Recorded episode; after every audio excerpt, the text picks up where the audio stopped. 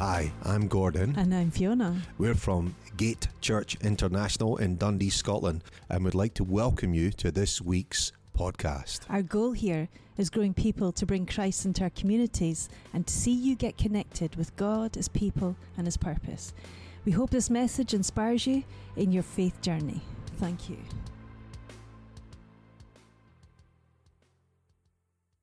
Hey, why don't you turn to your neighbor and say, I'm glad I'm sat next to you. Get your Bible out, get your notes ready. Bro.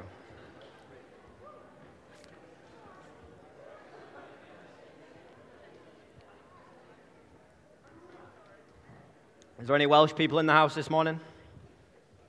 No, thank God. I'm just kidding. That was a rugby joke for those of you that are lost. Hey, um, I'm excited this morning uh, because as a church, we've been spending some time in Matthew 5, but kind of dipped in and out of it through all the things that have been going on, the, the Beatitudes, the Sermon on the Mount. And, and we've kind of set the scene. We've looked at different aspects of Matthew 5, but we come to this, this kind of like gear change from Jesus, where he picks six elements or six things in the law and and he, he opens them up and he, and he drills down. And, and as I was prepare, preparing, I was kind of given the first, the first of these six, as it were. And I was preparing, and God really gave me kind of, spoke to me this phrase, and he was saying to me, as I was reading this, because I was reading this, and I was, I was like, man, this is, this is quite difficult, because I know I'm not perfect, and I know I'm maybe not living this quite. And God just really spoke and said, hey, mind the gap. I was like, what? He said, Hey, mind the gap. And I was like, Okay, so I, I thought the message is going to be mind the gap, the gap between who I am on the stage and maybe who I am on a Monday. Or the gap between what I speak in the house of God, but what I speak in the world. And then again, as I started to drill down, I realized that these six kind of teachings, this kind of phrase would be relevant. So I texted Gordon and said, Hey, what if we did like a six week series called Mind the gap. So we're going to spend six weeks looking, breaking this six elements down with that thought in mind, mind the gap. You see, there was a gap between what the Pharisees knew in knowledge and how they lived their life. There's a gap in Jesus, we love you on a Sunday, but can't find our Bible on Monday. There's a gap between our saved soul fighting against our sinful flesh, right? There's a gap between who we want to be and who we know we should be, but sometimes who we are. And you see, this side of eternity, we'll never get there.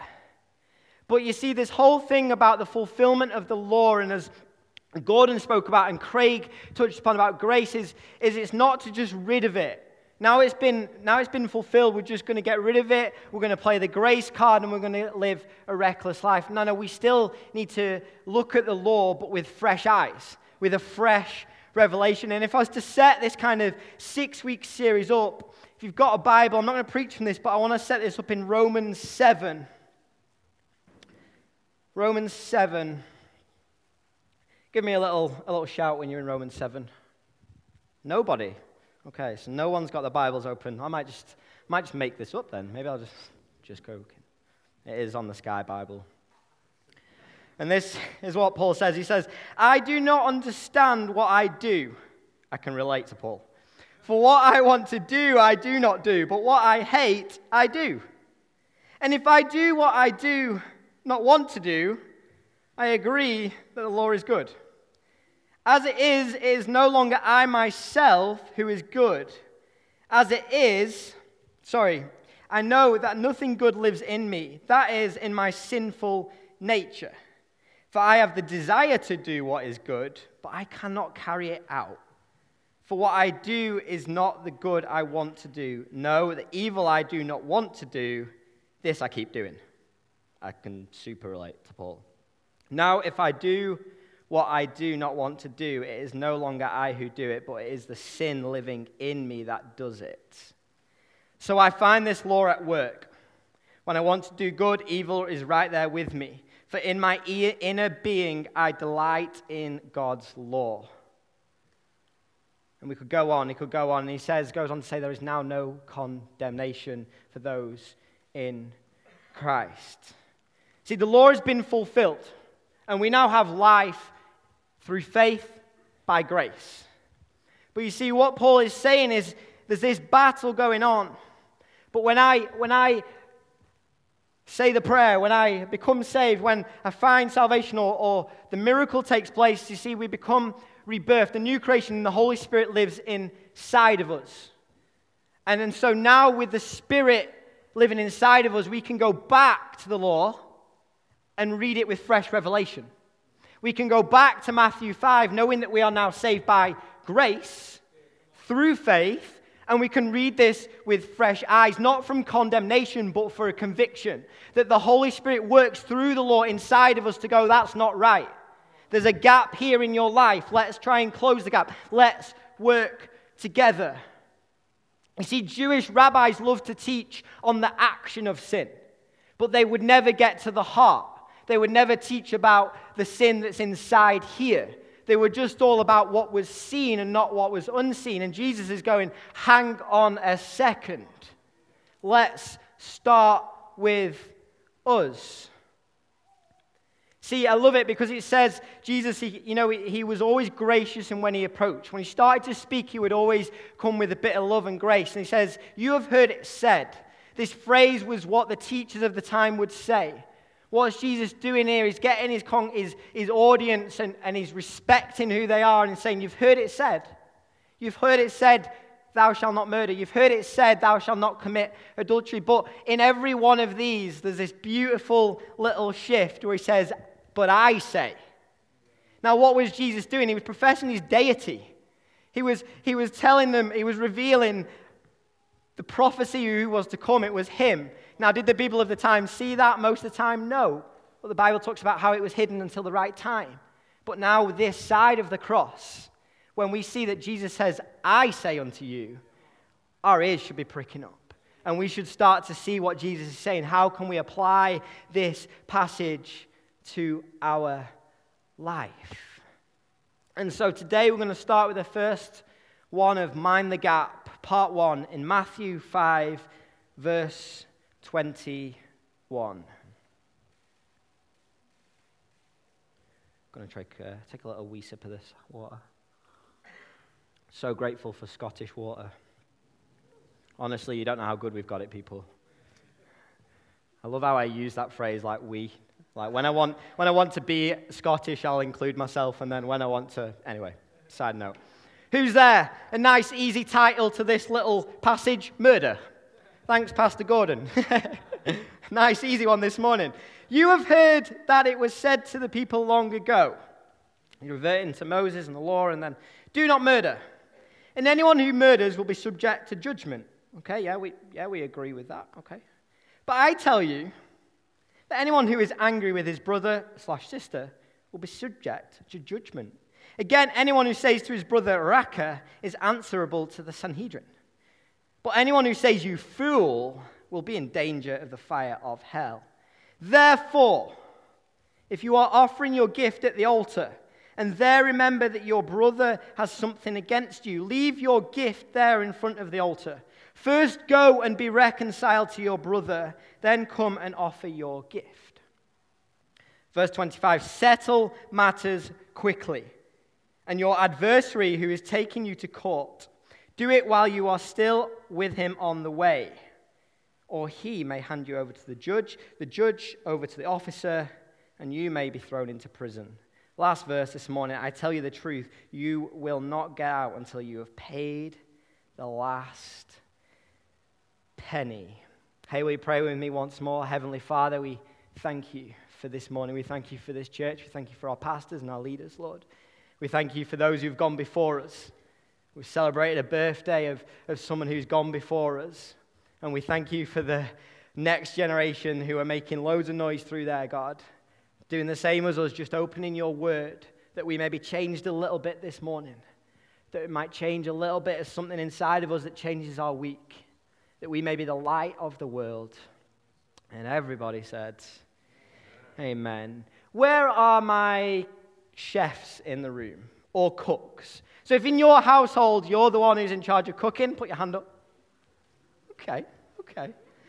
James or Steph hasn't got the hand up, so I'm not sure. Emily? so uh, some of you kind of know I, I, do, I do all the cooking in, in, um, in our household, and my wife is totally okay with that. She knows her strengths and she knows her weaknesses as I do. I know my strengths and my weaknesses. I cannot iron to save my life, but I'm okay at cooking, okay? And if anyone's been to my house, hopefully it tasted okay, you know, hopefully it was good. But I've just, um, I've just been on holiday, can you tell? No, didn't think so. And um, we, we just did like self catering. There's me, my wife, and my brother in law, Mikey. Now, now, if any of you knew my wife's mother, Mary, she was an excellent cook, a really good cook. So those children were spoiled. So, so when I'm cooking for Tori, like, there's a bit of pressure. But when I'm talking cooking for Tori and Mikey, man, I'm sweating in that kitchen for two reasons. One, it needs to be spicy, and two, it needs to be good. So on holiday, we, I did a lot of the cooking, went out for a few meals, but, but we, we did some cooking. And one particular evening, they'd seen something on YouTube and like, Si, you've got to make this. You've got to make this meal. It looks incredible. And I was like, game on, let's go. Not too complicated. So I got the ingredients and, and I started to make this meal. And I, it was this uh, sweet and spicy pork. Looked, looked brilliant. I was excited. I was looking forward to this. But, and, and Darcy, you got the first picture, the pot. You can't really see it, but there's it, you know, reducing down and the, and the flavors, and it's starting to smell all right. And I'm excited. And then um, next picture, then Darcy. So we plate it up. It's, a, it's like a Korean kind of Asian dish with noodles. Plated it up for the Instagram, wipe the plate. You know, you've got to get the picture, get the right. And like, yeah, yeah, if you didn't put it on Instagram, then it never happened and all that. So, so we present this meal to Mikey and Tori, and, and I take a bite, and I'm like my own worst critic of food. I'm like, it's underseasoned, it's blah, blah, blah. Like, that's me. To the point my wife's like, just shut up, it's fine, it's good. But this particular time, I was like, guys, this is a bit salty. Like, no, no, honestly. And they were like, no, it's, it's fine. It balances with the spicy. And then, like, three or four mouthfuls through, we're all kind of looking across each other. Now, to date, 29 years on this planet, I have never had a meal thrown in the bin. Okay? three, four mouthfuls in, and the meal went in the bin and we went and got takeaway. Never happened. It was a sad time. I'm in prayer and mourning and fasting. A few days later, then, so, so I, I was like, what's gone on here? And it had soy sauce in. And I was like, maybe I've misunderstood the quantities, and it's the soy sauce that's quite salty, and I've put salt and soy sauce. Maybe over seasoned. Okay, we'll try again. A few days later, I'm making hot dogs, a bit of a shift. and, and I'm doing like, you've got to do the onions, right? I'm going somewhere with this, please stay with me. So you've got to do like the onions, the sweet, the sticky onions. So I'm making these onions, and you just throw them in a pan, a bit of sugar, a bit of salt, let them do their thing. Come back to these onions, and I'm not telling you, there was three onions in the pan that disintegrated. Gone. I was like, I mean, I know they reduce, but so salty. So at this point, I'm like, what is going on? So I reach to the cupboard. Darcy, final picture. And it turns out that my Spanish is even worse than I thought, and the salt was, the sugar, sorry, was salt. So when, and if you know as a chef, when something is a bit salty, you can try and bring it back with either some acid, some lemon, or some sweetness. So this salty dish is getting the treatment the onions are getting the treatment. And I'm thinking it's sugar, and I'm putting the drastic salt in it. My point this morning is what goes in comes out. What you put into something, what you put into your heart, what you put into your soul, someone will taste somewhere. What goes into something is going to be experienced by someone else in the world. And the thing with this passage and talking about bitter and anger, anger, it can be like the salt that we think was the sugar. It can go under the radar a little bit. And when we realize the root of it, we can now start to make some corrections. And when I realized that the salt wasn't the sugar and the sugar wasn't the salt, I know why the product, the fruit, was terrible. And we can come to this passage where Jesus is talking about hate and anger and murder. And my question this morning is how aware are you of what's going in? How aware of you, uh, where are you in your world, in your workplace, in your relationships, in your social life of what's going into your heart and to your soul? You see, seeds take root and seeds grow for good and for bad, to build and to destroy. And, and, and here I think Jesus is, is drilling down to talk about the seed of anger and hate and how it comes out in our speech. I think he's talking and really saying, hey, Pharisees, like your language, there's a gap between who you profess to be and actually what you're speaking. There's a gap sometimes before, between what we say in church and to our friends in church and what we speak out in the world. There's a gap between what we say to each other in here and maybe how we speak to our husband or wife at home. There's a gap in here between what we read in our Bible and maybe how we speak to our parents or guardians, right? How aware are you this morning of what's going in? And are you aware of some things that are coming out? Maybe this morning we need to stop and let the Holy Spirit do some work to reveal the source of the problem. You know, some seeds we're responsible for. You are responsible for what you watch on Netflix. You are responsible for what websites you go on. You are responsible for whose people you make friendship with and build with. You are responsible for how you behave in your workplace. But some things we cannot control.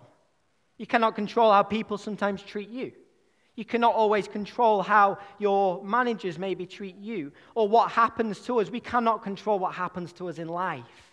But here's what we can with the help of the Holy Spirit, we can control what comes out of our lives. And that is our key this morning is identifying the root, even if it's not of our own doing, but letting the Holy Spirit work through us to bring out the God flavors in us. Psalm 139 says, Search my heart, O God. He go, the psalmist also says, Hey, the law of the Lord is perfect, refreshing to the soul. The statutes of the Lord are trustworthy, making wise the simple. The precepts of the Lord are right, giving joy to my heart.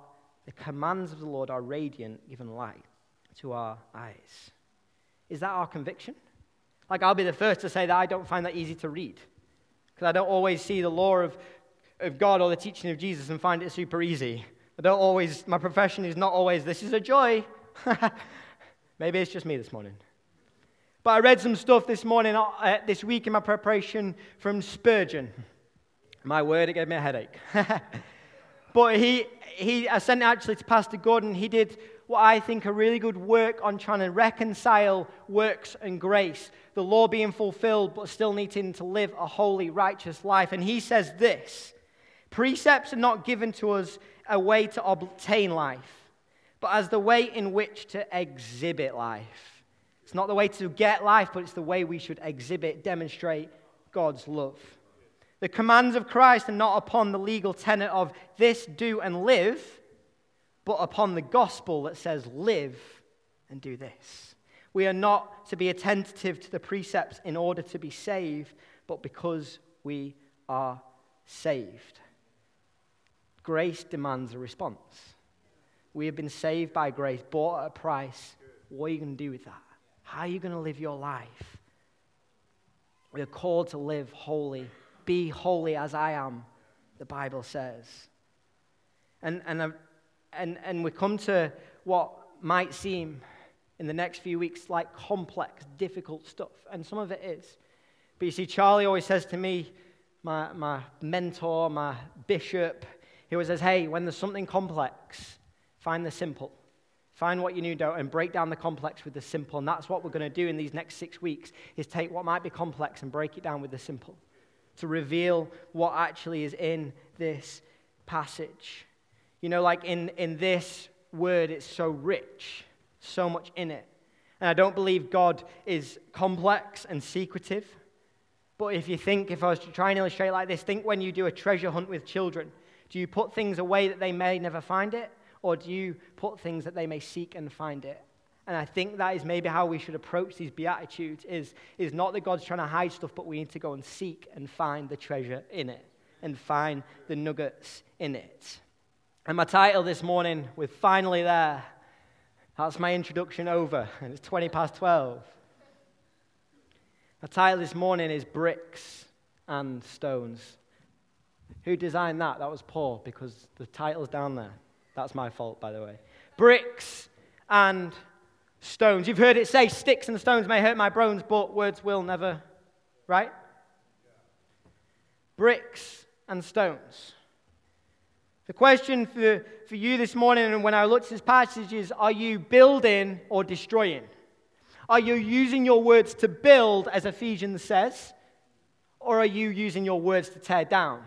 Are you using your words to build the kingdom of God, or are you destroying it? You see, there's a gap, I think, between what the church professes and what the world experiences. Global church, okay? Not getting at anyone this morning. There's a gap between what we profess and who we say we are and actually how we speak. And we need to close that gap through the work of the Holy Spirit inside of us. We need to be living a life that people look at and go, I don't quite understand that. But there's something about the way they live their life that is attractive. There's something about the way they live their life and speak life that I want to be part of. Not those Christians that are hypocrites. We're all guilty. We all, there's always a gap. But why is it there's a gap between we understand maybe the price paid for us, but the price that also was paid for other men and women? See, God paid, paid the price on the cross for you and I. And I think we find it kind of easy. We can get to a place of like, wow, God paid that price for me, but you suck. Hang on a second, the same God that paid the same price. Why is there a gap in how we speak to God's creation? See, we need to love our neighbor, as it says in Romans, as ourself. Our relationship to other people is, is, is in correlation to our relationship to God. And I believe the depth and quality of our relationship with man is intrinsically related to our relationship with God. I believe when you spend time with God and develop that relationship, you see more of the Father's heart for people. And when we then go and have relationships with people, and our spouses and our family, we've spent time with our Father, and it comes out in our behavior. It comes out in our relationships. He, verse 21, where, where does he go here first, Jesus? He says, Hey, like you've heard, murder. Yeah, we get that. Don't take another one's life. We got that. And he says, No, no, but if you just speak to somebody in the wrong way, if you're angry, hatred towards someone, then you have committed murder of the heart. But the thing is, in that, we are all guilty. But, but my question, when it says brother and sister, who do you believe is your brother and sister and neighbor? Not, not what's the biblical answer for a minute, like we know what Jesus said about your neighbor and the Good Samaritan and how far he went to say who your neighbor is, but what's your personal conviction of who your brother and sister is? What's your personal conviction of who your neighbor is? So that when you read this passage and says, hey, don't call your neighbor a fool, don't call your brother or sister a raca, what's that mean to you? What's your conviction, understanding of your neighbor? You see, bricks build. When we speak life, we can build something. But stones destroy.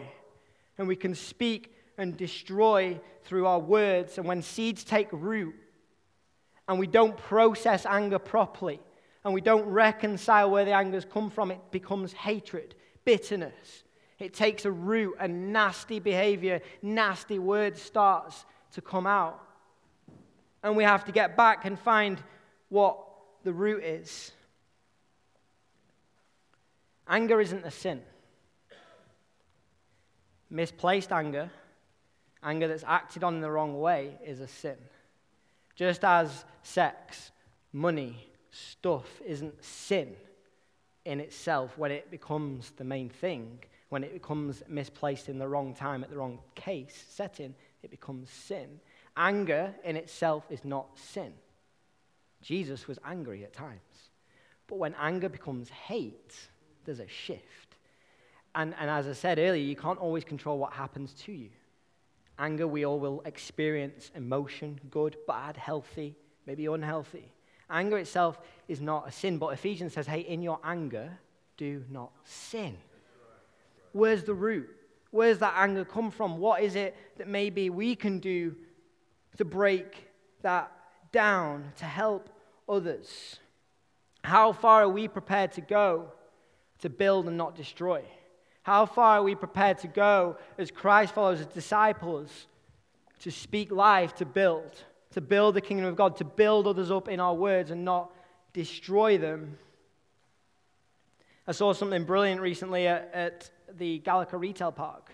It just it was kind of brilliant, but kind of funny. Where it wasn't funny, but there's quite a few homeless people that obviously kind of sit around there. And, and I was just going to get my ticket, and, and this old dear lady, bless her, had fallen and was, was quite helpless. And the first person there, I tell kid you not, the first person to go and help them was the homeless person. I was just like, wow.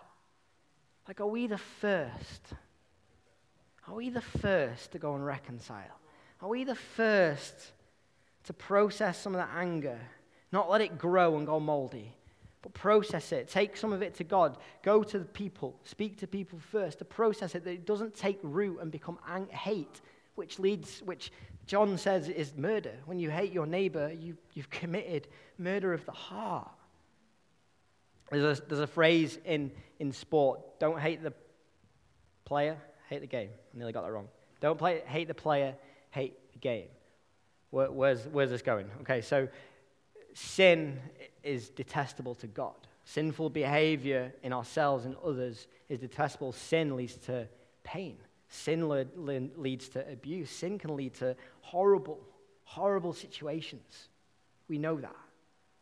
But we have to try through the Holy Spirit and through our relationship with God, love the person, detest the sin. We need in ourselves to separate the sin from who we are. As Paul said in that Romans, the flesh and the spirit are at war, and we need to try and break and separate. You see, in Peter it says, honor everyone. And I believe that as we truly want to love others, we have to honor others. Now, that looks different in every situation and circumstance. And we have to kind of hear me this morning with, with grace that I can't cover every single circumstance and situation in this room. And I know there'll be people who've experienced the wrong side of hatred, and there's nothing you could have done about it an injustice. But Jesus, in this passage, he talks about the law of the land, he talks about the judge. You know, Jesus died for your sin. He didn't die for the mess sometimes it causes. Now, God is gracious. Thank the Lord, God is gracious and God uses what was bad. God uses what is detestable. God uses the stones we throw for good. But sometimes we have to face the consequences of our actions. Sometimes we experience the consequences of others' actions. But are we building? Are we breaking? Jesus is not saying that the action of murder and hate are the same thing. He's not saying if you kill someone, that's the same as calling someone a fool. What he's saying is the root is the same. He's saying, hey, when you speak that root, that seed, it's the same that leads to murder. That's the same root. I go back to that question how aware of we, are we of some of the seeds in our soul, in our heart, that are taking root and growing? He goes on and he says, therefore. So we've got a problem. We agree, and, and the Pharisees are kind of like, hey, Jesus, you, are probably right. I've probably called someone a fool. I've not got time to go into raca and what that means, but, but the heart of what Jesus is saying is, hey, you've spoken horrible words. Let's all just level the playing field. Therefore, okay, what's, what's the solution? What, what next then, Jesus? Therefore, if you are offering a gift at the altar and remember that your brother or sister has something against you, leave your gift there in front of the altar. First, go. Turn to your neighbor and say, go. Turn to your second choice and say, Go. And be reconciled to them, then come back and offer your gift. Church, we have to go.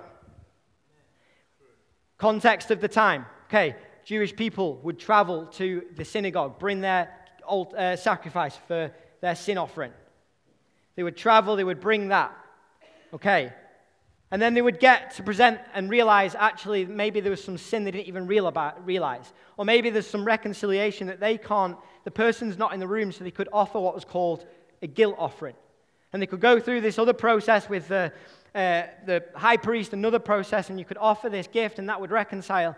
So, what Jesus is saying is that's no longer good enough. That's sacrifice had its place, but now he's obviously, we now know that he is the sacrifice once and for all. That we don't come into church and offer sacrifices and goats and lambs and all that. Thank the Lord. But when he's saying, hey, go, that would have been like, so you want me to travel this way to bring this sacrifice offering that you tell me to do and then leave it? Well, yes. Yeah, that's what I want you to do and go and be reconciled to your brother and sister. Modern day context or modern day context is, is, a, is about our heart. Are you, we are not going to oh, question you on our welcome team next week. Going, okay, how, how right are you with your brothers and sisters? Yep, yeah, no, right, go, back, off you go. Now, that's not the point for modern day context. Is as we come into the sanctuary, the house of God, as we come into prayer, worship in our quiet space, how is your soul? How is your heart? How are your relationships with other people? And as we spend time in the quiet place, in church, in our worship, it should, through the Holy Spirit, start to reveal there's some things that are not right that I need to go and settle, some matters that I need to go. We need to be the first to go and reconcile. Now, reconciliation is not always reciprocal. Jesus was reconciled to his enemy, they put him on a cross. You can go as a Christ follower and be reconciled to someone who has, wants nothing to do with it. But we need to pursue peace. We need to be at peace. And, and Peter says, Cast your burdens on me. Come into the sanctuary. Do what you can to be reconciled, but the rest, leave it up to me. I, w- I am a just God. I will bring about judgment. I will bring about what is right in the law of the land and in eternity. But where's your heart at? as you come into worship, as you enter into prayer, as you enter into times of, of reading the Bible, metaphorically, do you need to go and be reconciled to your brother and sister? Is there some things, some texts that you need to send? Not right now because you're listening to me. Some messages that you maybe need to go and send when you got here. Some family members, some tough phone calls are maybe going to have to take place. Not that we make everything hunky dory and we smother over, no, no, but, but there's a peace inside of us. You see, the Pharisees wanted to bring their sacrifice to outweigh their bad behavior. They thought, well, their works of bringing extra offerings would be fine. But we know that salvation only comes through faith and not works. And now our holiness and righteous actions need to come from that place and reconcile and be the first to go. Who will ascend the hill of the Lord? It says in Psalm 24, but he who has a clean hands and a pure heart. Now, none of us are perfect. We'll never reach perfection this side of eternity.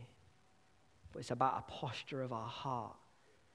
Blessed are the meek, blessed are the humble, blessed, blessed are those who get themselves on their knees before the foot of the Father and realize what a wretched sinner I am, saved by grace.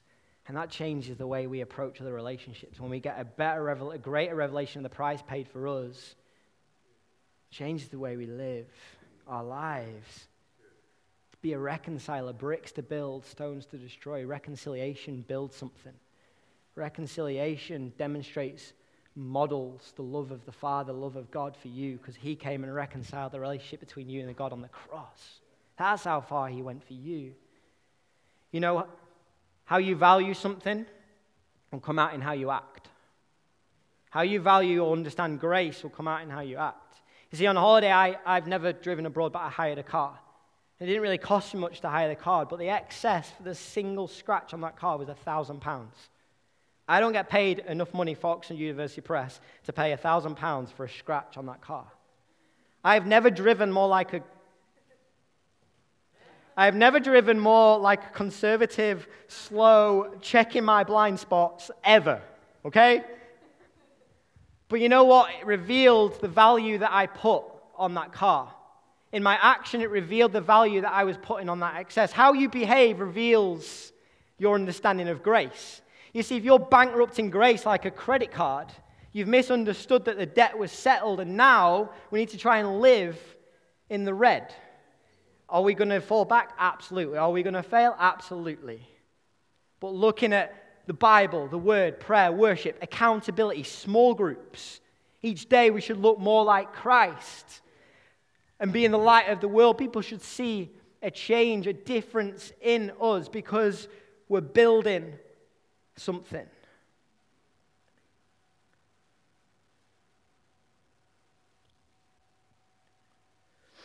Verse 25.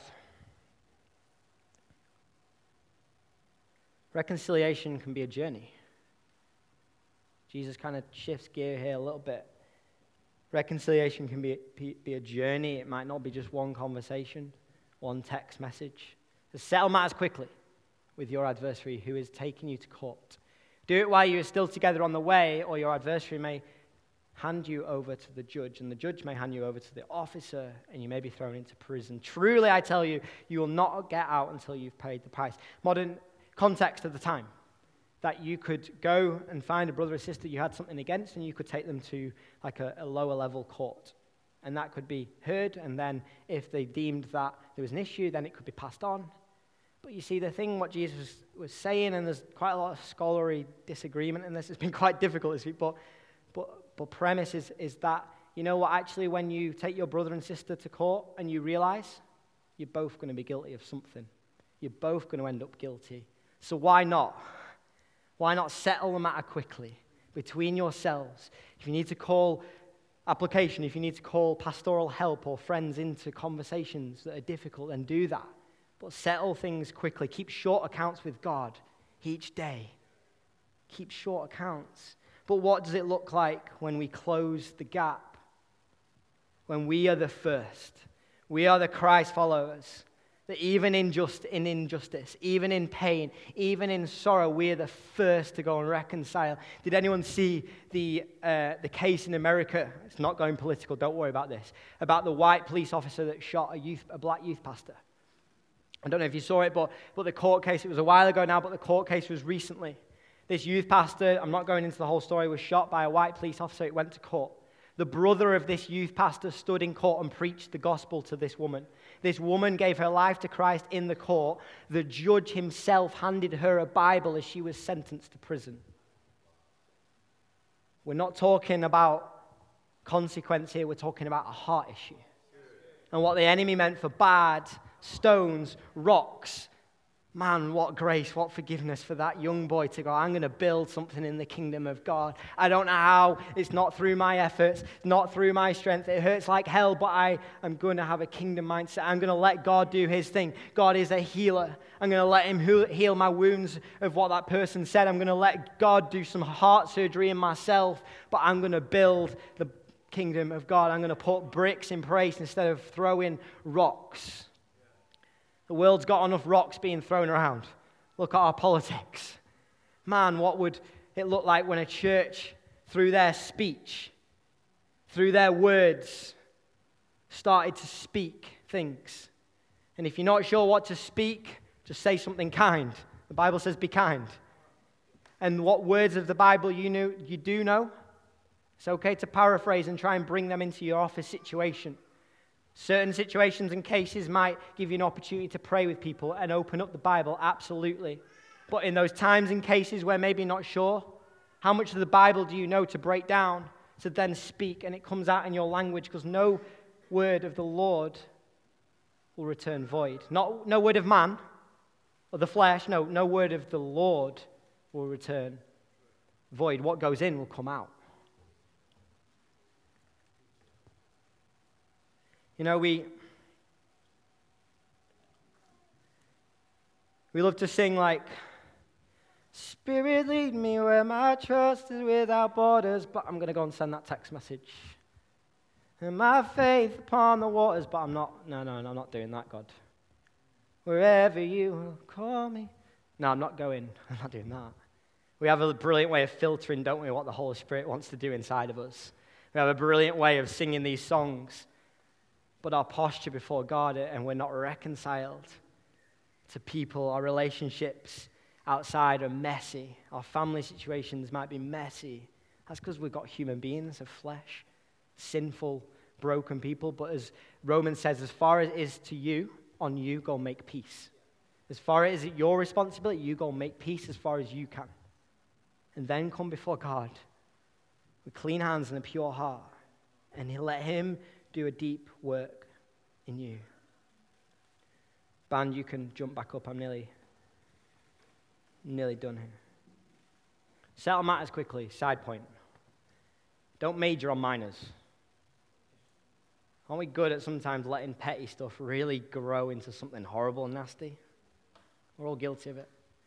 Settle matters quickly before you get to court, i.e., life's too short.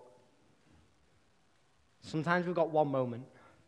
Sometimes we've got one opportunity. Sometimes we've got one conversation. Kirsty. Kirsty's Finney just started rapping, rapping Eminem while I said that then. Anyone else went there? One shot, one opportunity, not a chance. Okay, I only listen to Christian music. I'm sorry for that. One opportunity to speak life sometimes. One conversation away from maybe someone who's feeling suicidal. One conversation, one word of someone who's maybe thinking about this whole God thing. Maybe just one sentence, one conversation. You see, when we understand this, this passage and we look at verse 27, I love how Jesus is kind of speaking like he does metaphorically because he says, hey, if there's an issue, you're going to have to pay every last penny. Settle the matter quickly in this life. But if you go to court and you're made to pay every last penny, you're not going to be able to pay it. Context, what's Jesus pointing to? Hey, Pharisees, even with this law, you're never going to make it into heaven. What you need to understand is I'm going to go to the cross. I'm going to pay the price for you.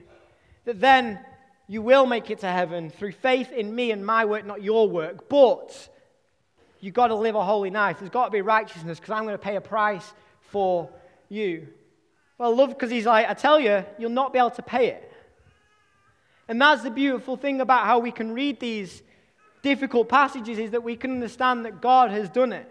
He's paid the price for you and I, and through the power of the Holy Spirit, we can be transformed from the inside out, and we can start to look a little bit more like Christ. And we can look at these difficult passages, knowing very truly that we have committed murder this week in how we speak, that we have thrown some stones and not put some bricks in place. But I was reminded of a story in the Bible where there was some stones involved. And, and in John John 7. John 8. No, John 7. Where have I lost you? I've lost you. John 8. Verse 3 it says this The teachers of the law and the Pharisees brought in a woman caught in adultery. They made her stand before the group and said to Jesus, Teacher, this woman was caught in the act of adultery. In the law of Moses, and in the law of Moses, commanded us to stone such woman. Now, what, what do you say? They were using the question as a trap in order to have a basis for accusing him. But Jesus bent down and started to write on the ground with his finger. Don't actions speak louder than words sometimes?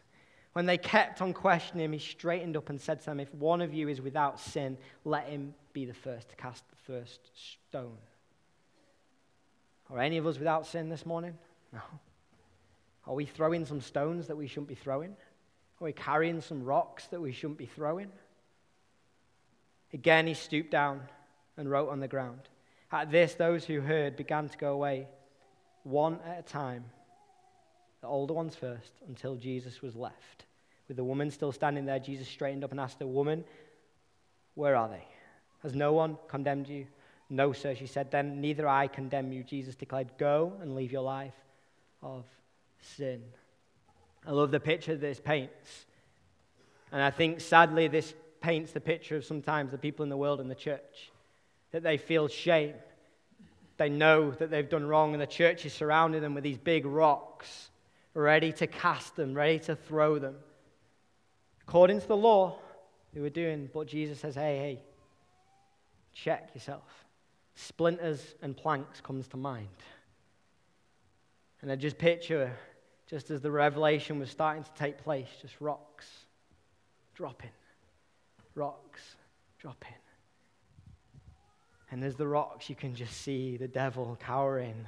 What are you doing? Jesus, what are you doing? Just rocks dropping.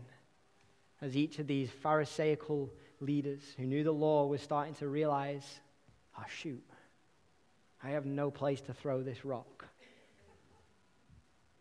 Bricks and stones, church.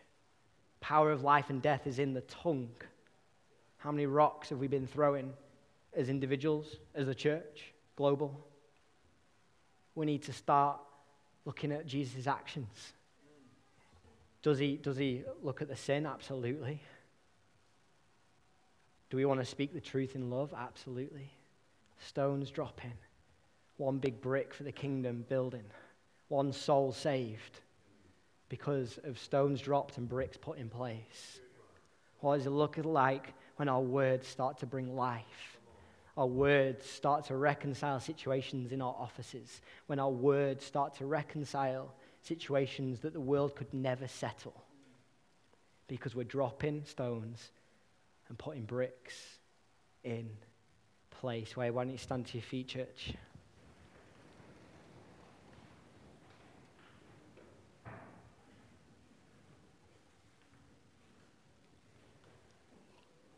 I want to pray this morning with you, church.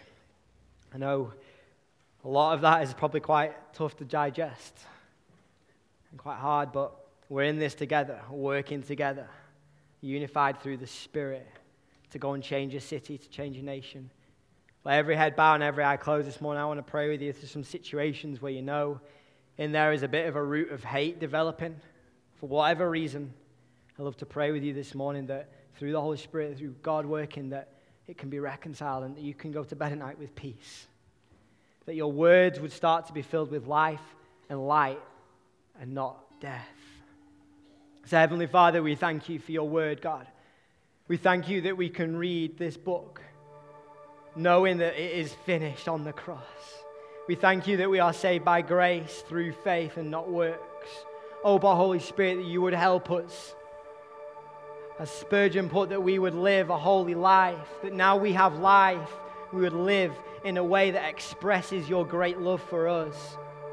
God, that we in our speech would reflect the love of the Father. In our speech, we would reflect the love that is in the message of the gospel.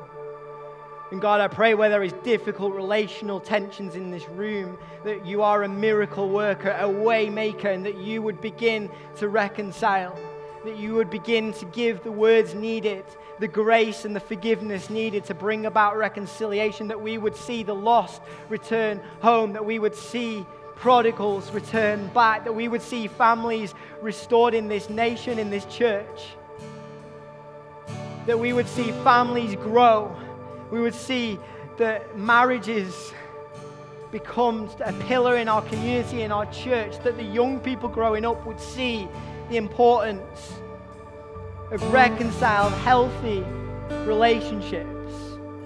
God, I pray that this week we would drop some stones and that we would put some bricks in place, that the kingdom of God would advance through our hands this week as we put bricks in place through speaking the truth in love and bringing life and light into every situation, we would start to see the kingdom of God grow in this city, that we would see this church change through testimony, through words spoken. Oh God, that you would give us the words where we fall short, where we have feel like we have nothing to say. That we would re, reciprocate, re, re, can't even get the words. But we would be listening to you, Holy Spirit, to what you want to say in every situation, God. We would drop the stones and put the bricks in place this week, God. We love you. Thank you. Everybody says,